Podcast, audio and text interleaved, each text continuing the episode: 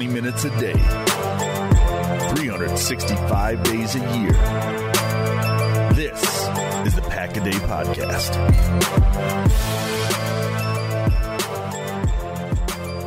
Hello, everybody. Welcome to another episode of the Pack a Day Podcast, your one-stop shop for all Packers news and analysis from friends and fans of the green and gold. My name is Mike Wendlandt. Joining me, as always, Tyler Grzegorek from a couple time zone time zones over. And Tyler, how's your fourth of July week been going, and are you ready to talk some cornerback play? Uh, my fourth of July has actually been pretty pretty relaxing. I haven't done much of anything, to be honest with you. I'm not, I'm not out there in typical fourth of July fashion, cooking out and um, you know, sitting by the pool and stuff. I'm not really doing that. Uh, just didn't really happen this year. I think it's probably because it fell on a Thursday. Uh, but this corner group, I can't actually wait to talk about it because I think we're going to have a lot to talk about, and I actually had a lot of fun putting this list together, going through um, the the opponents for the Packers for the twenty nineteen season and just kind of getting a quick glimpse at who they're going to be facing, at least the receiver group, uh, who they're going to be facing this year. No, I agree with you. I did the, the exact same thing. Uh, I went through all the opponents, looked through their rosters, and just – There, there is a lot of talented corners. My, my finalists ended up being like thirty-five names, and I paring that down to ten was very, very tough. And I'm pretty sure we have essentially the same top ten, just in a different order. So we made our uh, combined list, and I do like the list that we did come up with as well. There's a lot of other names as well. And for those of you who who haven't been paying attention or uh, were off the podcast for a little bit, we've been as a group going through position by position for the top ten opponents at per position that the Packers would be facing over the twenty nineteen season. And Tyler and I did get the cornerback group, and there's a lot of all-pro nods, a lot of Pro Bowl nods, and a lot of accolades and name recognition among these top ten corners, and it is quite the daunting list. Maybe a little more daunting if it had been twenty thirteen, twenty fourteen, but still a very tough list in, a, in and of itself from players the Packers are going to have to play this year, especially Davante Adams. Yeah, he's going to get – he's going to earn that contract this year, that's for certain. Yeah, because I'm, I'm pretty sure I think at least eight of these guys, if not nine of them on our top ten, will be dev- matched up almost exclusively on Adams as the season goes on. So I guess with that being said, we might as well just hop right in. We'll start with some guys that aren't in our top ten, but guys just to pay attention to. There's a lot of young guys, including guys like Donte Jackson, Carolina, DeAndre Baker from the Giants, uh, Gareon Conley in Oakland, still there, Fabian Moreau, Jordan Lewis, Sidney Jones. There's a lot of young corners who are on their way up. They're not top ten yet. But Tyler, what are your odds of some of these guys maybe jumping into like a top ten list as the year goes on? Yeah, I think out of the guys that you just mentioned there, Donte Jackson is well on his way into that that discussion, as is Gareon Conley. Uh, if you if you kind of look back at Oakland's year last year, he really kind of started to put together uh, a really solid campaign last year, and I'm really excited to see what he can do uh, in twenty nineteen with yet another N F L offseason under his belt. Uh, he's a guy that I think we'll be talking about pretty highly uh, going into the twenty twenty season next year. So, uh, you know, Donte Jackson, Gareon Conley, DeAndre Baker is going to be a rookie, but he's going to be asked to do a lot for that Giants defense. Um, Sidney Jones, I think we could probably still call him uh, a relative rookie. He didn't play most of last year. I think he got maybe got some snaps at the end of the year. You can correct me on that if I'm wrong. Jordan Lewis has been really good, again, aside of another guy that we're going to talk about here in a little bit. Uh, and then Fabian Moreau uh, with Quentin Dunbar, uh, with Josh Norman in Washington. But uh, we'll talk about Josh Norman a little bit later. But Fabian Moreau, uh, another guy who's been who's kind of who's kind of young, but he's got some hype to him, and uh, just there's a lot of potential in, in the second tier, I guess we could call it, of corners. Uh, and if they start putting it together, could make this the schedule even harder for these Packers receivers. Yeah, I'm really intrigued by Sidney Jones. Uh, he came in as a almost top ten caliber pick before he got hurt in the lead up to the draft. And I look back at that Washington Huskies secondary when you had Sidney Jones, Kevin King, Buda Baker. Uh, Taylor Rapp was a young young kid on that team as well. That secondary was just absolutely stacked, and Jones was seen as the best of them until he had, until he got hurt, and Philly may have gotten a steal with picking with drafting him and letting him stash for a little bit. It was a strategy that the Trent Baalke 49ers tried for year after year after year, and none of them worked. This one looks like it may be actually going a team's way with Sidney Jones. And along with the other guys, I agree, I agree with you. Jordan Lewis, he may he has problems with his height that could hurt him a little bit as far as how he matches up against some of these top flight guys. Like, I don't think he's going to do well against bigger, stronger receivers like Davante Adams or like a Julio Jones if they had to play Atlanta, things like that. But Jones, uh, Conley, I think they said, is on the verge of making that jump. And Donte Jackson's a very popular pick to be a Pro Bowler this year.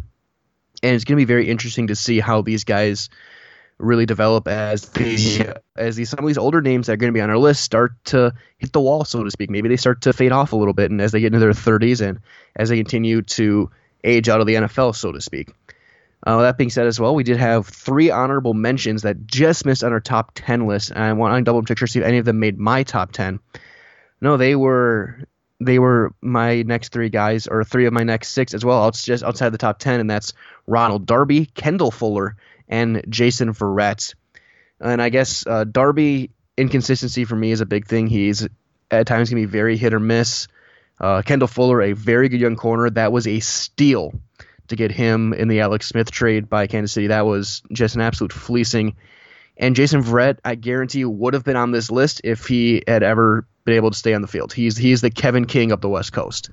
I, I don't want to put Kevin King in his category yet, but I understand what you're trying to get at with, with that. It's just that he's got all the potential in the world. Uh, he's actually shown already that he can be, I would probably say, an all-pro level corner.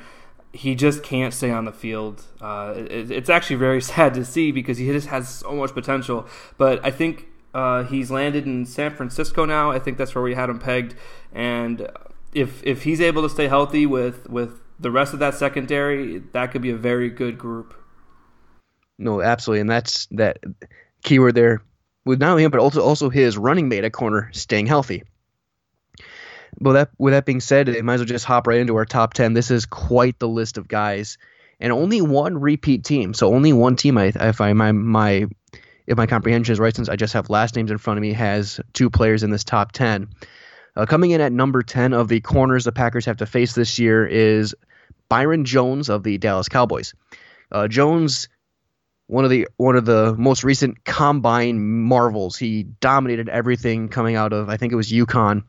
And and uh, Conley came in as a safety, uh, really couldn't find his niche at that position with Dallas. They moved him to corner last year, and he really stepped up and held his own and really helped balance that team after Orlando Scandrick started to fade away and Morris Claiborne had left, and all the other corners had really struggled a little bit, and Jones really solidified that group. And with his size and speed combo, he is a guy who's just getting better and better as he gets adjusted to that position a bit more, and he's a guy who I think is going to be climbing this list as well very quickly with, with all the skills that he has, and Dallas may finally have a first-round pick that is panned out on defense. Yeah, and he's going to be uh, getting most of the wide receiver one duties, so he's going to get his true test this year. Uh, another guy that Dallas has in their secondary who could be on the rise, a second former second-round pick, Chidobe Awuzie. You know, again, the secondaries that are being built around the N F L are just becoming so much more deeper and so much better Uh, at the one, two, and three position on the depth chart. Uh, Byron Jones, though, he, he he's almost tailor-made for that for that zone system that they run in in Dallas, and uh, he he just um, to me, obviously, he was a combine darling. He he's still kind of learning the position. Obviously, uh, he's kind of gotten a good handle on it. We put him in our top ten for uh, opponents that the Packers are going to face, specifically the receivers, and I. I, I, I'm excited to see what he can do, but at the same time, I do feel like Davante Adams is maybe going to be able to have his way with him just because he's still kind of learning the position um, and, and some of the intricacies of that. No, that that's the big thing with Jones. I agree with you on that one hundred percent is that his technique at times can be a little bit off, and he relies a little too much on his athleticism at times. But when he is on, when he is matched up, he did a pretty good job against guys like Beckham in years past, I think. I think it's going to be a, a fun test for Adams, but I do think the edge would go to Davante Adams, which would happen with, I think, all of these. But Jones is, is a good st- uh, start for that as well. Uh, coming in at number nine on our top ten corners for the Packers to face is a guy I've seen plenty of, having lived in Iowa for a long time, and that's Desmond King of the L A Chargers. This guy, how was he a third-day pick? He He's an elite returner. He is a A great corner. He's a he's one of the best tackling corners I've seen in the N F L in, in the last couple years. This guy has already, already stepped up as a top ten corner, potentially in the N F L, and he is is only getting better. And he's going to be a guy that he's not going to be dealing with Davante Adams as much. He'll be dealing with a lot of these young guys and guys like Geronimo Allison and M V S and E Q. And it's it's going to be interesting to see how they deal with the physical play that he brings and just the savvy play he brings. He he came in almost like a veteran as a rookie. He was mature way beyond his years as a corner, and he's a guy who's only getting better. Yeah, I, I'm not looking forward to that Chargers game because it's going to be a, an incredibly tough game, even though it's not until November. Uh, it's going to be, you know, towards the end of the season when hopefully everything's already kind of rolling and clicking for this team, um, for both teams, I guess. But that that Chargers game could potentially be the barometer of ex- exactly how good both the offense and the defense are. The Chargers, once again, uh, I said this last year, and I they kind of fell short, obviously, but this Chargers team, again, is very, it's Super Bowl caliber, and it's very, very possible that they make a run in the A F C this year. And a big reason for that is their secondary. You know, when you start talking about guys like Derwin James on the, in the back end, and then you have you have Casey Hayward, who we'll talk about in a little bit, and Desmond King, two of the, I would probably say, if not elite, very, very good corners in the entire N F L. Uh, it's it's just...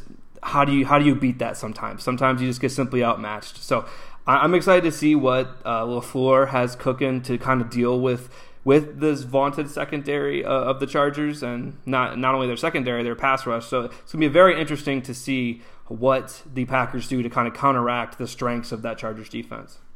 Yeah, that might be a game where you run the ball a lot and negate the pass rush. But and even think they had Jason Verrett in last year as well before he got hurt. So that's that was a great trio there. Uh, coming in at number eight, we go from West Coast to East Coast, and now to the N F C East, we get Josh Norman of the Washington Redskins. And still kind of baffling how he got away from Carolina, but Norman, one of the more confident corners you will see in the N F L. He hasn't, he wasn't the lockdown guy in Washington that he was in Carolina. He's still very good. But there's times where he is a little inconsistent. I've seen some mental lapses with him at times, and he has shown the ability to be beaten by some of these guys, some of these receivers. And I think Davante Adams is a, a very rough matchup for him. So I wonder if they would maybe move uh, uh, maybe a little bigger corner onto Adams and maybe trust Norman to kind of branch around and try and negate these other receivers and let Adams get all his targets, but then don't let anyone else beat you. Yeah, and that's definitely something we can see. That that Washington secondary, like we talked about earlier, uh, there's, there's quite a bit of talent on the back end of it. Um, and...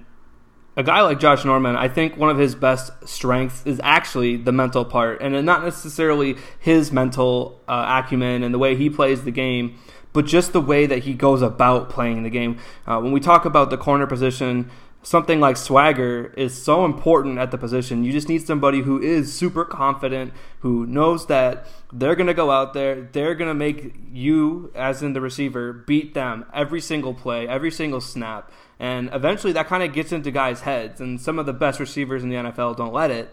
But that's why you see guys always getting a little bit, uh, we'll say, pushy with Josh Norman, because he's always just kind of irking them, kind of getting them off their game, maybe messing them up mentally, making them make mistakes. And that's kind of why he, he is able to maintain his, uh, we'll call it, very, very good corner status in the N F L. Yeah, there's no better example of, of any quarter getting in a player's head than Josh Norman and Odell Beckham. That was something that I had never seen before that much, and Norman shows that he has that knack of getting under your skin, and if he does that this year, that could be very interesting things against Washington, who is remains to be seen what they can do as a team this year. Now, coming in at number seven, we finally get into the N F C North, and this was a name I actually had, I think, a lot higher than you did, and that's Kyle Fuller of the Chicago Bears. I had him at number four in my list, so uh, I guess you're not as as high on Kyle Fuller as as I am, but Fuller, after getting his uh, offer sheet matched by the Bears, turned in a very good year last season, and he is he had a down year in his second year, but since then he's bounced back and gotten better and better and better, and he's a guy on a very good Bears defense, can be a difference maker in that secondary, especially because I'm not sure what they're going to get from the safety play with two freelancers out there with Jackson and Haha Clinton Dix. That Fuller's going to be on an island a little bit more, I think, than last year, which could cause problems, but the talent and the ball skills are there for him to be a difference maker. They really are. Uh, you know, you mentioned that he's kind of starting to put it all together. He was really inconsistent from his rookie year to his sophomore year to the junior year and to the, then to, you know, his, his fourth year. And then eventually it kind of all clicked for him, and I think he's kind of figured it out. I'm really, I think the reason I was a little bit lower on him than you were, I wasn't, I don't know how low I was on him. I think he was like eight or nine on my list. But when when you start to put it together consensusly, uh, there's just a handful of guys who I would rather put in a position than Kyle Fuller. And especially because he's lived his last, uh, I don't remember exactly when Vic Fangio got there, but it's about the last three or four years under Vic Fangio. And I'm really curious to see how Pagano uses him and the kind of aggressive or non-aggressive mindset. I know Pagano is supposed to be an aggressive play caller, but we'll see if if he chooses to pursue that same uh, same method of defensive play calling. And we'll see if Fuller is still able to thrive under Pagano, and I just didn't have the confidence in him being able to do that. Uh, hopefully he proves me wrong. I would never wish, you know, uh, ill... ill performances upon a player, but I just don't know if Fuller is going to be able to fully embrace that new system right away, uh, considering how he kind of struggled that rookie to sophomore year. We'll see what he can do with a new defensive coordinator. And before we move on, a quick last question on Fuller, because I know you watch uh, those Packers-Bears games uh, more than I have when it comes to watching the tape. Is he a guy who needs a lot of safety help over the top? Because I can't, I keep going back to the Bears' safeties, because I think that could be a weakness this year, because they don't have that steady, strong safety anymore. Uh, is Fuller going to be okay if he's by himself on an island on one side of the field?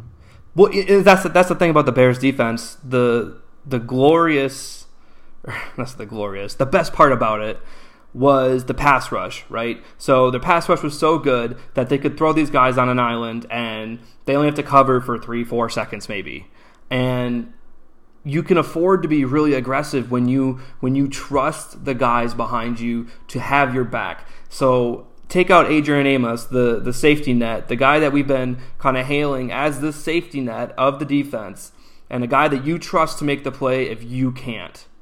Is is Eddie Jackson going to be that guy for the Bears? I think that's the question to answer, and the question that Kyle Fuller needs to ask is, do I trust these guys to make that play? Should I get too aggressive and mess up, or do I need to be a little bit more hesitant now and kind of like maybe think about the play more? And so that's kind of what I want to see from Fuller uh, going into twenty nineteen.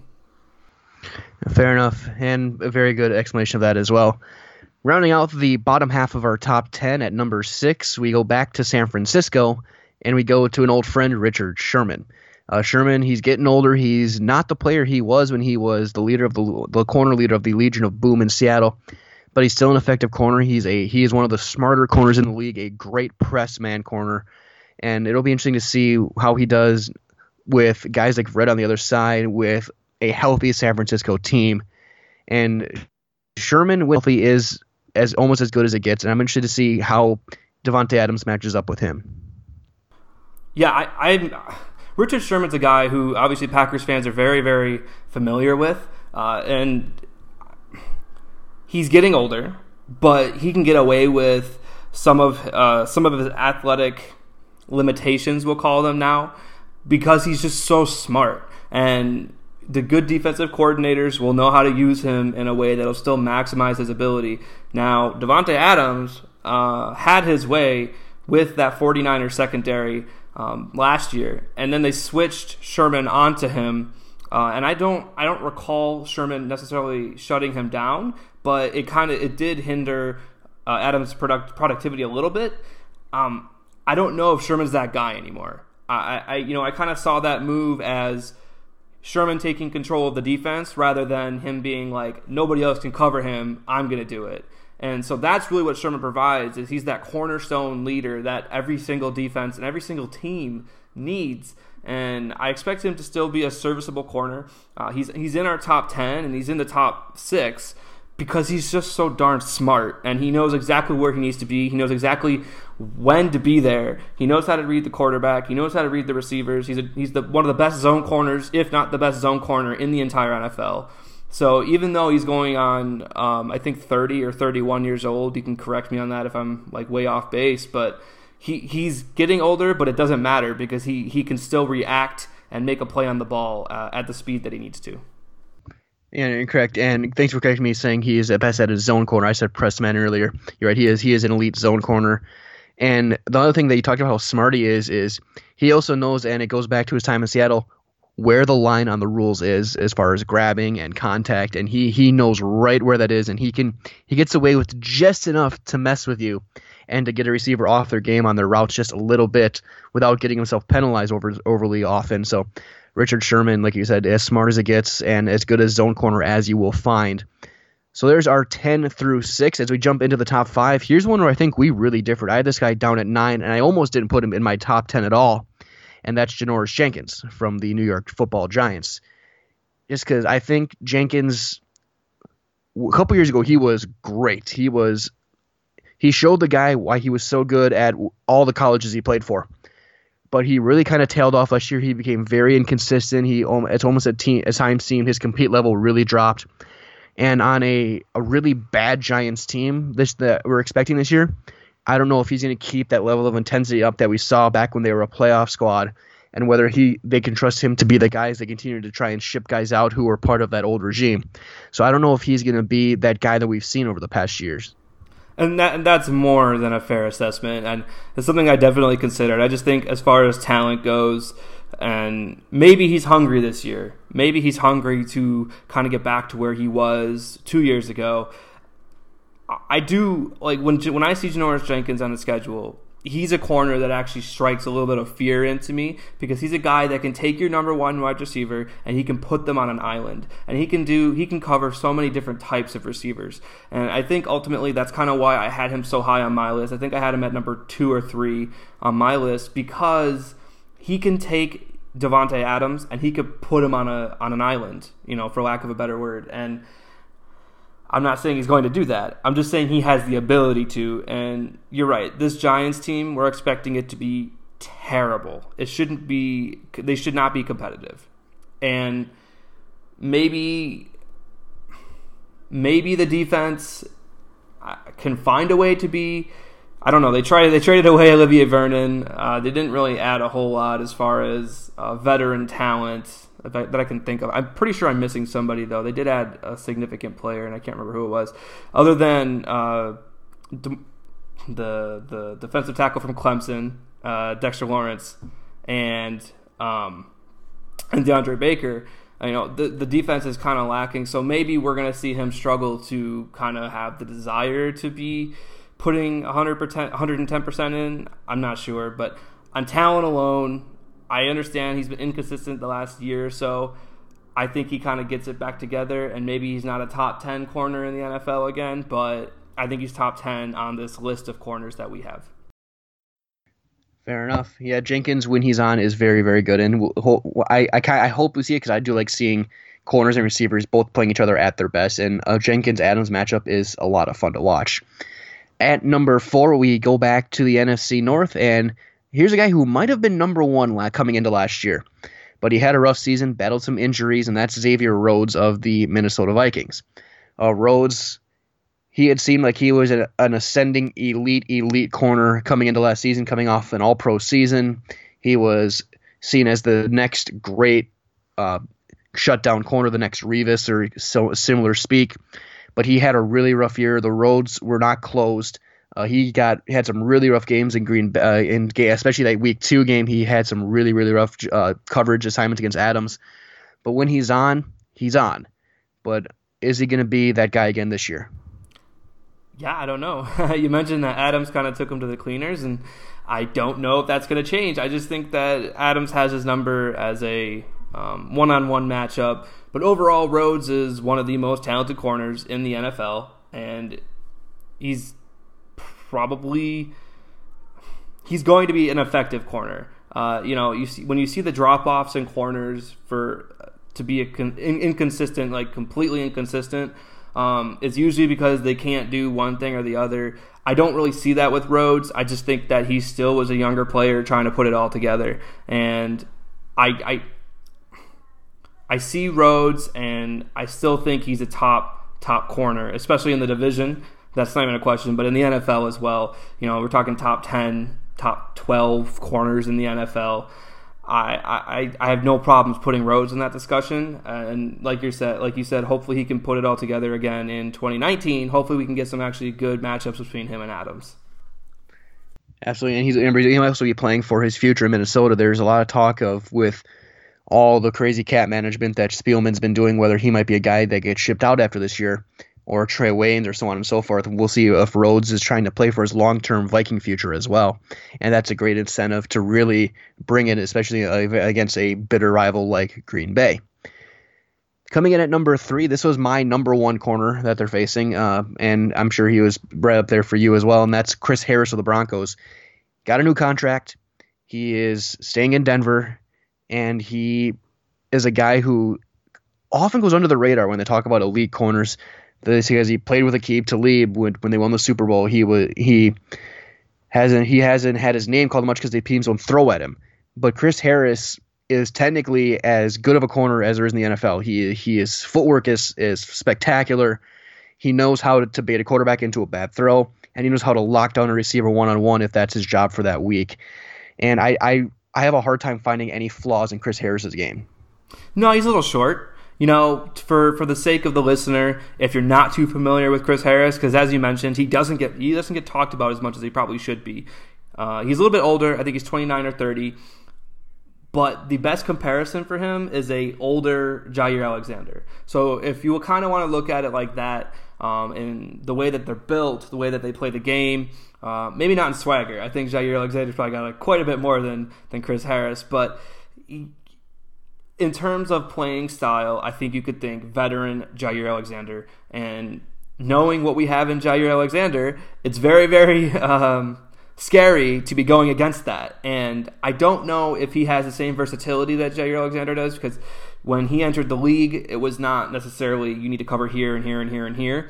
Um, some corners could do that back, you know, we'll say five to ten years ago, but that's kind of a newer uh, newer trend and a newer shift in the defensive in the defensive game. So Chris Harris is primarily an outside corner. I'm not. He probably could slide inside if you needed him to, but he's primarily an outside corner. Um, he is a little bit shorter, so sometimes he can get beat uh, by some taller and bigger receivers.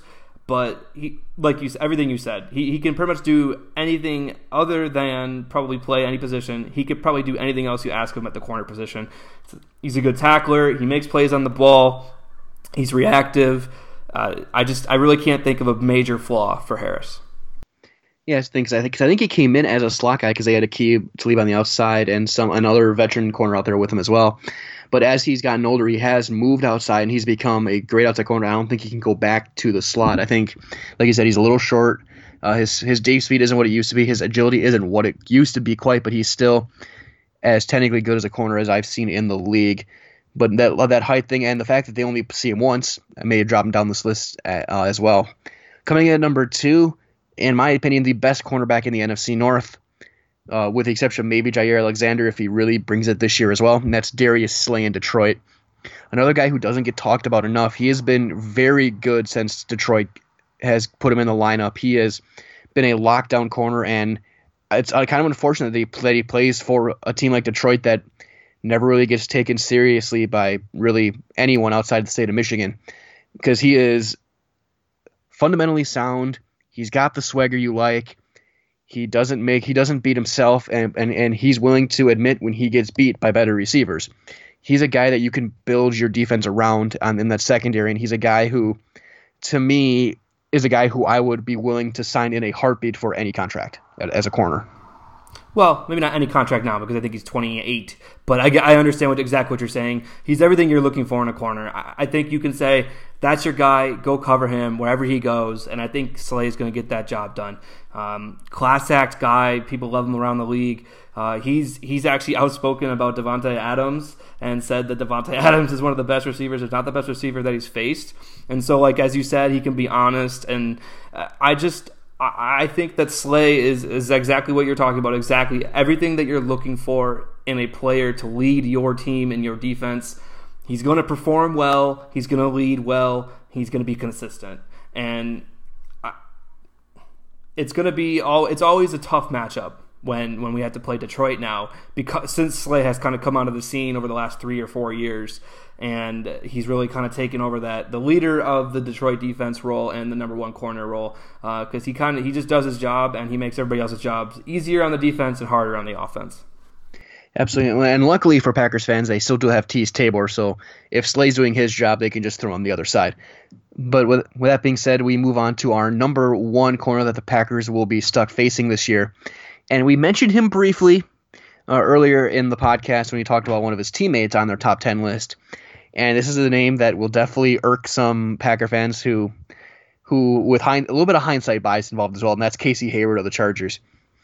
Because Hayward, ever since he left Green Bay, has become an elite corner. Uh, he, in Green, he had a great rookie year with the Packers, battled injuries afterwards, and it was viewed as a fine move to let him go when he left because they had some up, you know, a, a young up-and-coming guys who are now in Cleveland and out of the N F L. But ever since he went to the Chargers, Casey Hayward has just turned it on, and he has become one of the gold standards at the cornerback position. He's one of the best ball hawks you will find at the position, and he was the, he was that in Green Bay as well. But his his game on the exterior has really grown as well. He is a guy. He is a smart player.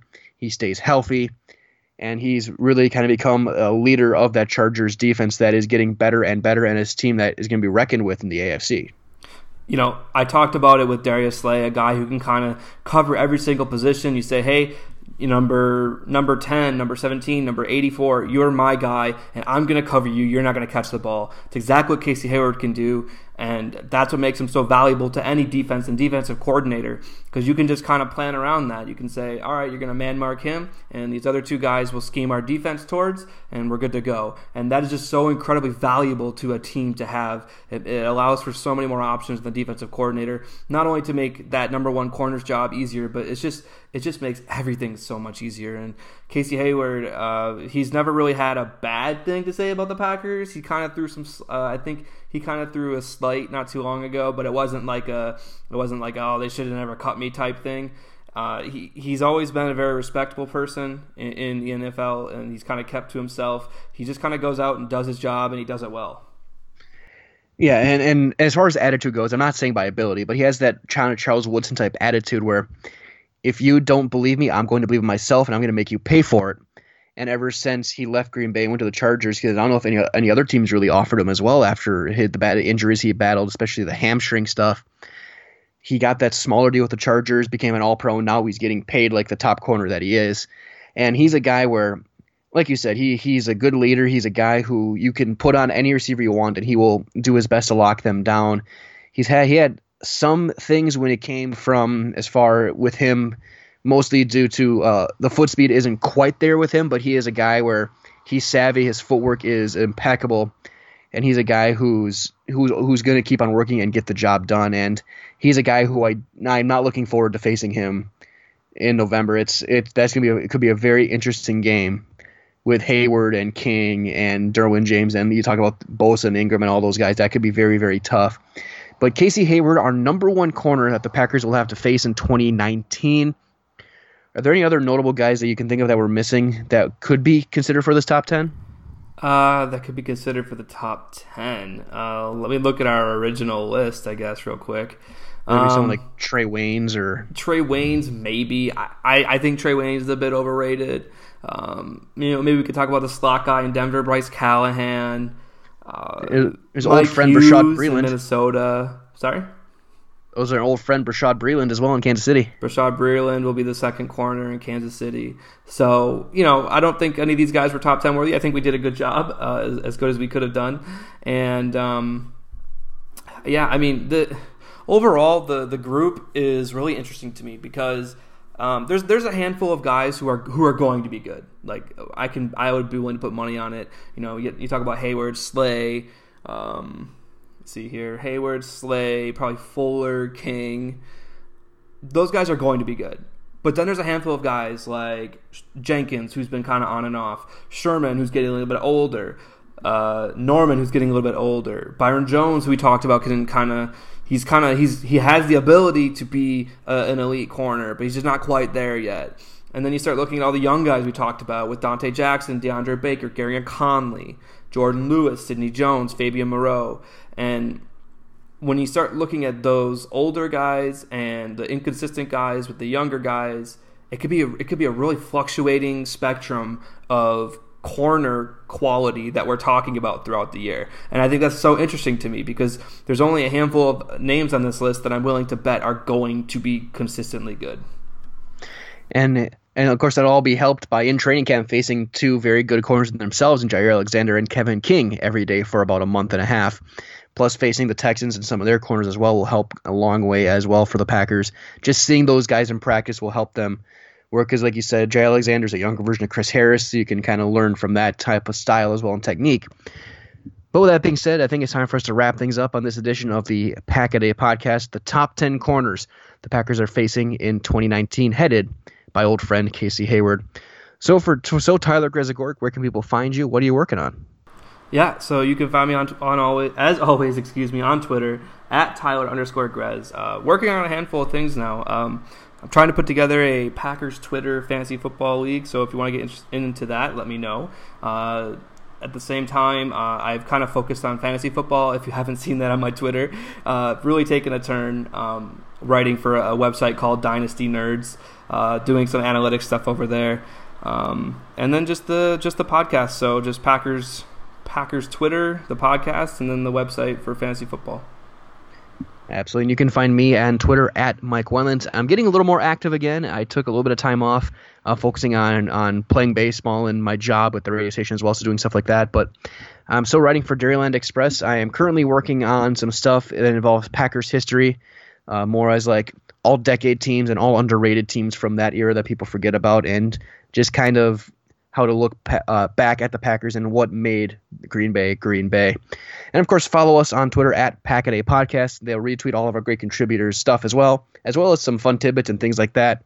And, of course, always check out check out, check out Ticket King as well. Get all your Packers, Bucks, Badgers, Brewers, concert tickets, anywhere you can find them. It's right there as well.